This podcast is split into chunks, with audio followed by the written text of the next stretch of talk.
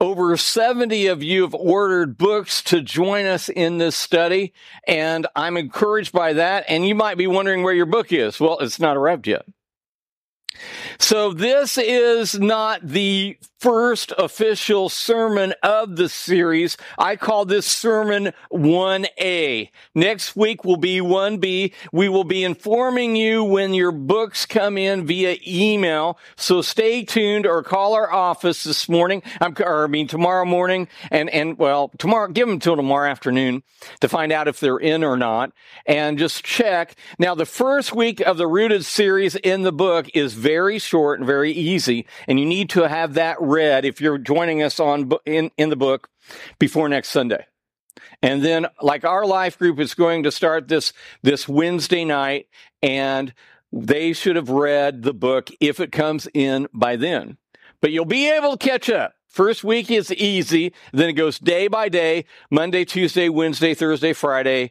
Day one, Monday. Day two, Tuesday. Day three, Wednesday. Day four, Thursday. Obviously, you get the drift. And it's a five day a week kind of devotional that kind of encourages and strengthens your faith. We did it with our elders. We've done it, well, we're not quite finished with our elders and our church staff, and just some amazing insights and, and, and amazing growth opportunities. So if you haven't got the book and want it, great. I I follow a church, a large mega church that does, has done rooted. Last fall, they had 700 openings available, but their church of 30,000, and so that's only like two or three percent. Whereas if we have 70 people reading, that's almost 25 percent of our congregation. And if a, a, couple bought a book, that's that's quite a large, almost 50 percent of our, our, our church families are involved in Root, and we're really excited. You don't have to buy the book to be a part of the series, but it's just another way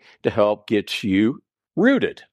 So the question then becomes if you're joining us online, the question is what if we had no roots?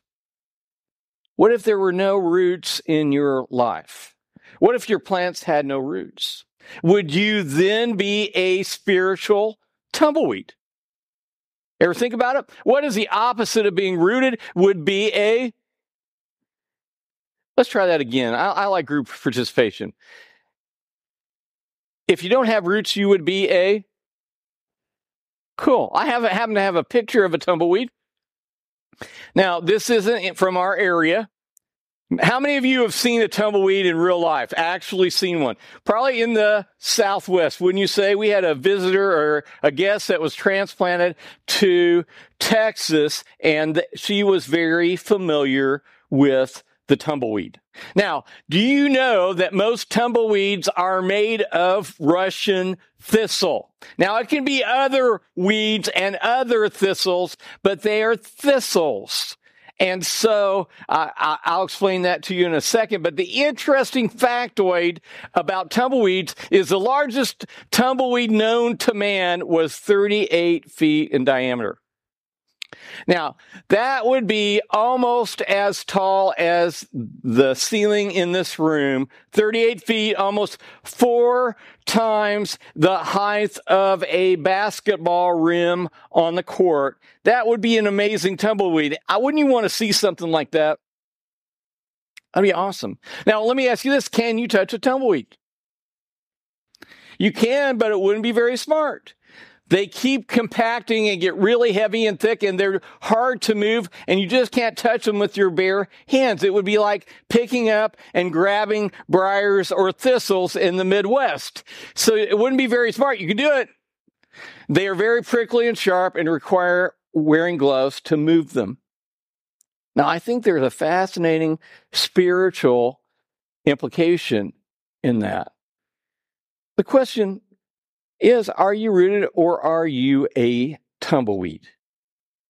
And to be rooted or to root is a part of the plant that provides stability and nourishment for the plant. Roots are very, very important. The Apostle Paul has something to say about rootedness. And if you will turn in your Bibles, your tablets, your phones to Ephesians chapter 3, we're going to look at verses 14 through 21. Paul writes and he says, For this reason, I bow my knees before the Father. He's praying for the church at Ephesus, for the Ephesians from whom every family in heaven and on earth is named, that according to the riches of his glory, he may grant you to be strengthened with power through the Spirit in your inner being. He's talking about something that is invisible that is inside of us. So that Christ may dwell in your hearts through faith, that you being rooted and grounded in love may have strength to comprehend with all the saints what is the breadth and the length and the height and the depth, and to know the love of Christ that surpasses knowledge, that you may be filled with all the fullness of God. Paul is praying for you. And what he's praying for, first of all, is that you would be strengthened with power through his spirit in your inner being. Now, he's talking about the Holy Spirit residing and dwelling in your life, that you're abiding in Jesus and you are being strengthened in your walk in Christ. Paul is also praying, too, that Christ may dwell in your hearts through faith, that Jesus can be the center and the core, the life heartbeat, the actual pump that moves you spiritually in your life.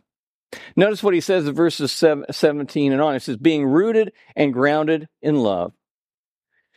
Rooted being a plant analogy of like a tree, and grounded is a building analogy to, to make your foundation in Christ, that you have the strength to comprehend with the saints what the love of God is and as I've grown older in faith, I have more and more the realization of how much God loves me and how much God loves you. And I think that's a, a turning point in, in a Christian's growth is to realize how much the Father loves you, that He loves you deeply.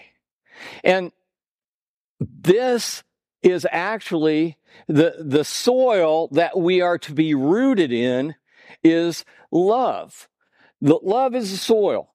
It is where we get our nourishment. It is where we get our stability is in the knowledge of the love of God. And I know a lot of Christians that are concerned about their salvation that, that occurred years and years ago that they are insecure in their salvation that God promised them that you've received, that the Spirit of God is living inside of you. And I think that's a deception of Satan that we're going to talk about a little bit today. But third, being filled with the fullness of God. Do you know that God desires to fill you fully? to strengthen you in your spirit, that your heart might beat after the, the heartbeat of Christ, that you can experience the fullness of God. And then Paul ends this prayer and he says it this way. He says, Now to him who is able to do far more abundantly than all we can ask or think, according to the power at work within us, to him be glory in the church and in Christ Jesus through all generations forever and ever. Amen. Now, you grandparents, probably get this, and your parents may get this a little bit, but we have this tendency to spoil our grandchildren, to maybe overdo everything just a little bit and to invest a lot and then they receive it and, and sometimes they even expect more. Now, Paul ending this prayer, he says that God wants to do even more than what we would ask for, that we could imagine in Christ Jesus in your life. That's a promise of God. That God wants to do his work inside of your heart beyond what you can imagine. Can you imagine that? Now, I want you to understand that spirituality is not something, so you can understand what spirituality actually is. Now, spirituality and this rooted series is not about knowing more Bible facts. Now, listen, I believe the Bible is important. You need to know the Bible, the Word of God but it's just not about the facts. There's something more than that. And spirituality is not conforming to a code of rules. I like to be in a church where I could put a pair of jeans on and wear a football jersey on NFL Sunday and not be judged. Now, I know that for most of you, that's not an issue, but for some of you, that just goes against your grain. You know what? That's okay. Because there's diversity in our, in our faith. But it's not a conformity to a, a code of rules. Spirituality is not a bunch of exciting experiences, the next spiritual high. That's not it. It's not a recipe where you pour in these ingredients and we make this cake. Doesn't work like that. It's not mechanical, like your starter breaks down in your car and you just replace the starter and then you run again. Doesn't happen like that. It's more organic, it's more relational, it's more lifelike and productive in the sense of that God works within everyone's life who is a believer. So then you might ask the question what then is genuine spirituality? It's two things it's an attitude of trust. As we walk in our Christian life, it is how much we trust God with the circumstances and the events of our life. How much do we really trust that Father above, the King of Kings and the Lord of Lords? Do we believe His word? and, and believe his promises. I find that in relationships, when I, I say to someone, you know, I trust you, what do you recommend? They smile, but they also know that that relationship is just deeper than superficiality. I'm trusting them to not to take advantage of me. I'm trusting them to do what they would do in that moment. And, and at the same time, that is what we are doing with our Heavenly Father. We're placing our hope and our faith, our trust in Him and in Him alone. Folks, we live in an anxious and depressed culture that has no trust in anything. And I don't know what you would do when there are things that are beyond your control if you don't believe in a God who loves you and cares about you. Do you? that has our best interests. That we believe that all things work together for good for those who love God and who are called according to his purpose. You are that passage. That is you. God has called you. Not only is it an attitude of trust, it's a behavior. It's an obedience. Now, some of you are old enough to remember the hymnals and have sang the song trust and obey for there's no other way to be in ha- happy in jesus but to trust and obey obedience jesus said it this way if you love me keep my commandments that that's what he told his followers to obey not out of a sake of just obeying some rules, but out of a relationship that wants to protect you, that wants you to have the best life ever when we obey Jesus. Paul says this in Colossians chapter 2, verses 6 and 7. He says it this way Therefore, as you receive Christ Jesus the Lord, so walk in him, so make it a way of your life rooted and built up in him. Again, the idea of rootedness and building foundationally in him and established in the faith. You trust him just as you were taught, abounding. He's added this to the church of Colossae with thanksgiving. That you are so thankful that it abounds out of your life, the blessings you've received, all that you have. You are blessed of God. Because you see, a thankful believer is not easily led away from Christ. He goes on to say, See to it that no one takes you by captive by philosophy and empty deceit according to human tradition, according to the elemental spirits of the world, and not according to Christ. It's interesting Paul talks about being rooted. He talks about being grounded. He talks about walking in Christ, living a life the way of Jesus. But then immediately, where does he go? He goes to talking about empty deception. And that's real today. I, I mean, you can be on social media, you can be watching television, you can be streaming something. And don't you wonder whether it's true or not? And a lot of the reasoning in our culture is based on human tradition. I know churches that are based on human tradition that are struggling and dying today. In fact, tradition matters more than what the Word of God says. And that's scary. William Barclay, the famous commentator, says it this way He says, It was a product of the human mind and not a message of the Word of God. Be wary of human tradition involved in religion. And number two, it is based on the lies of the empty superstitions of spirit beings. Isn't that interesting that the Apostle Paul addresses that in the first century church, and even today we deal with that? I read, I, I subscribe to the New York Times. Don't judge me. I know how to read it. I understand what it's saying. I know the agenda that it has. And I was reading an editorial about the decline of the church, uh, decline of religion in America. I found it very fascinating and, and accurate. It really that that is really going on in the United States. Christianity is blowing up in Africa. Christianity is blowing up in China. It's unbelievable what is going on in the world today. But in in America, churches are shutting down. Pastors are leaving the churches. Uh, the church is in decline. That's no lie.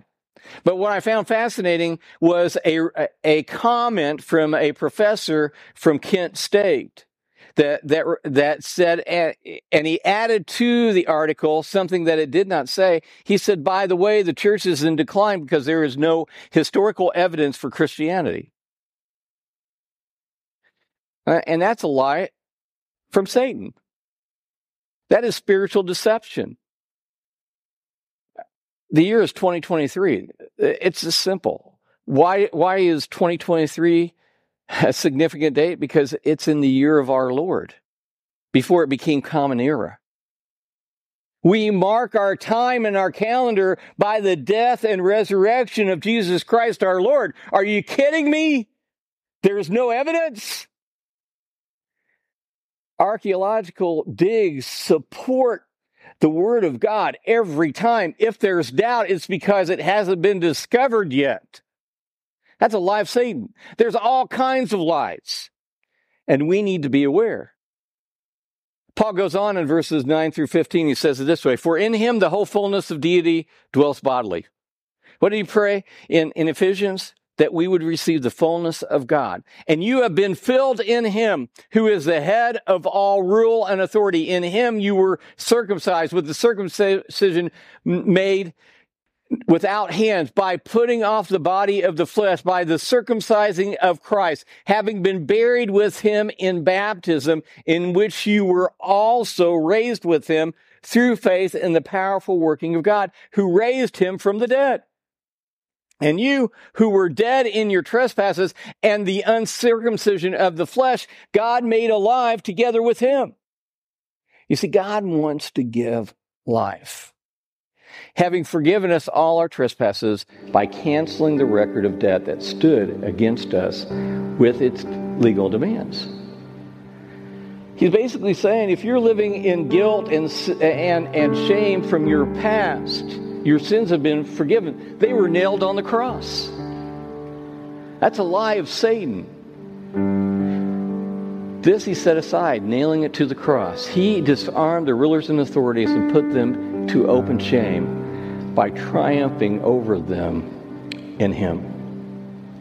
Now, the benefits of being rooted are pretty, pretty uh, substantial, and they're pretty simple. You receive nourishment for your spiritual life alive, healthy, and growing. There's no neutral in our walk with Jesus Christ. We are to grow. Two, there's protection from not being led astray, not to be deceived by the prince of darkness, the ruler of this world. Third there's stability. You're not going to be swept away like a tumbleweed.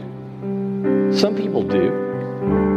Some people go from church to church to church. Number four, there's going to be fruit. You see, without root, there is no fruit. Tumbleweeds don't bear anything, do they? Except thistles.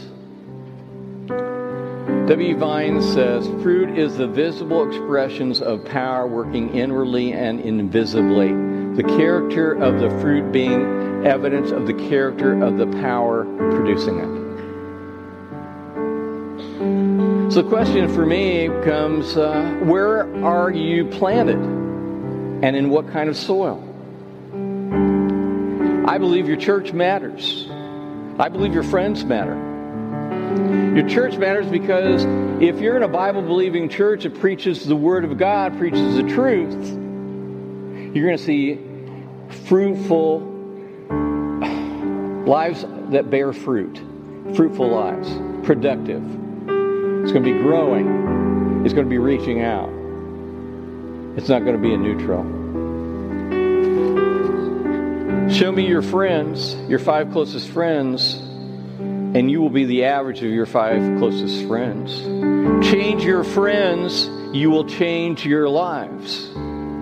If your friends are positive, encouraging, life giving, helping, supportive, great.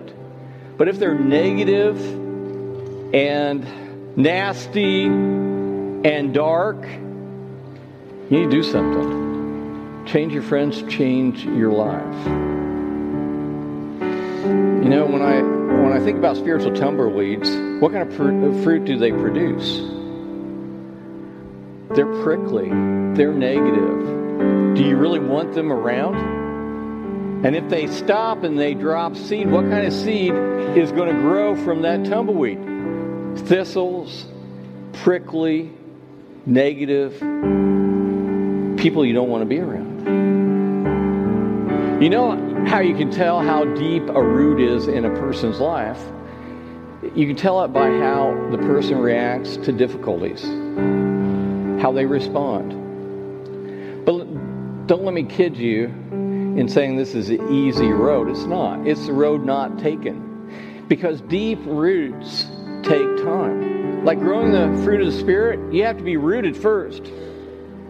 And then it has to grow. And it takes time for, for it to blossom and to or bud and to blossom and to grow fruit. But you first have to start with a root. And you got to wonder if if someone is being uprooted and moving all the time, how many times can a healthy plant be uprooted and replanted and still be healthy and not harm their lives? Mark Raylis, as I was preaching this in first service, just had this big grin because he knows what I'm talking about. Proverbs, the proverb writer writes it this way No one is established by wickedness, but the root of the righteous will never be moved. See, our roots are in the soil of love. Our roots are in the Lord Jesus Christ. Our roots are in the Word of God. Do you remember just a a month or so ago, the, the straight line winds went through the Wabash Valley, and huge hundred year old trees were knocked over. You looked at those trees very closely, most of them just had surface roots, didn't they? And, and in fact, it, it's amazing when I look at Christian lives and you assume somebody who's been in church and been around, you would call them a pillar or maybe a tree, a great tree of faith, if you will. But then you see them get knocked over by, by a storm or a wind, and then you realize maybe they weren't rooted and grounded in Christ. And maybe, you know, some people that you know that you think are Christians are maybe just tumbleweeds. And, and uh, uh, they're negative, and they're prickly, and they're hard to hold on to. Is that a characteristic of your life? Jeremiah shares it this way in Jeremiah chapter 17, verse 7 8. He says, Blessed is the man who trusts in the Lord, whose trust is the Lord. He is like a tree planted by water that sends out its roots by the stream. Does not fear when the heat comes, for its leaves remain green, and is not anxious in the year of drought, for it does not cease to bear fruit. What kind of fruit are we bearing? What kind of fruit is your life bearing? Are you growing? I just challenge you to get rooted over the next few weeks. Would you please stand as I pray? Eternal God Father, we are grateful for your work in us. And Father, we rely on you to get us rooted. And Father, I don't know where our everyone is at, but I pray, Father, that they will make that one step that will draw them nearer to you, that they will trust you, that they will obey you, that they will be rooted and grounded in love in such a way that others may know Christ because of the fruit that they bear in their lives, that others will want that for themselves, that you will draw people unto you through them. And we pray this, Father, in Jesus' name. Amen.